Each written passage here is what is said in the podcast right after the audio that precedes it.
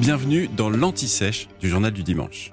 Le podcast qui décortique ces mots qui sont dans l'actualité sans qu'on sache vraiment ce qu'ils veulent dire. Beaucoup de bruit sur le parvis de la mairie de Lille. Le concert de casseroles n'a pas attendu le début de l'allocution présidentielle des manifestants pour qui Emmanuel Macron est désormais inaudible. Au fait, pourquoi tape-t-on sur des casseroles? En France, la casserole n'est pas qu'un accessoire de cuisine, cela peut devenir aussi un outil politique. Le phénomène remonte au début de la monarchie de juillet, dans les années 1830. Les républicains, opposant au régime du roi Louis-Philippe, cherchent à faire entendre leur voix. Et pour le faire, ils vont utiliser une pratique que l'on appelle charivari et qui remonte au Moyen Âge. Alors le charivari, c'est un rituel d'humiliation fait d'un concert tonitruant de casseroles notamment, explique l'historien Emmanuel Furex, spécialiste du XIXe siècle.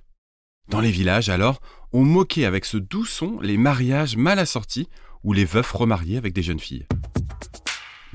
Revenons au XIXe siècle.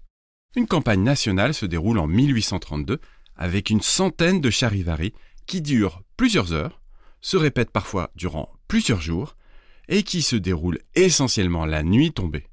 Des députés proches du gouvernement sont particulièrement visés, comme Adolphe Thiers, alors jeune parlementaire, obligé de quitter Aix-en-Provence puis Marseille pour fuir les casseroles et surtout ses opposants. François Guizot, plusieurs fois ministre, est ciblé en 1841 par un charivari énorme et doit quitter Caen dans la panique. Ces rituels subversifs deviennent des instruments de justice populaire, d'expression d'une opinion par des gens qui n'ont pas voix au chapitre puisqu'ils ne sont pas électeurs. Et oui, à l'époque, il fallait payer pour voter. 200 francs pour être électeur et 500 francs pour être éligible.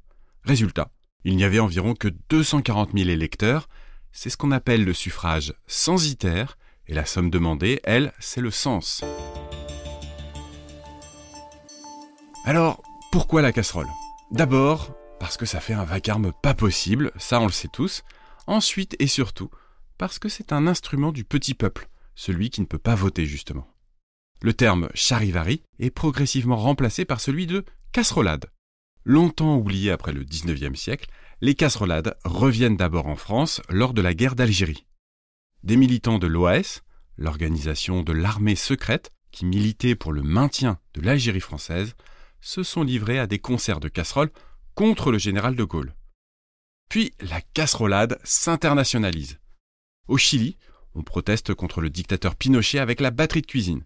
Puis cela se pratique au Québec, dans les pays scandinaves ou au Sénégal, au Gabon. Et voilà, encore une contribution française à l'art de manifester son mécontentement. Vous venez d'écouter l'Anti-Sèche du Journal du Dimanche, le podcast qui répond à la question que vous n'osiez pas poser. Je suis Vivien Vergniaud et si vous avez aimé ce podcast, mieux si vous voulez écouter d'autres épisodes préparés par la rédaction du JDD, c'est facile. Abonnez-vous, suivez-nous, c'est gratuit. On vous donne rendez-vous trois fois par semaine en podcast et tous les jours sur le JDD.fr. À bientôt.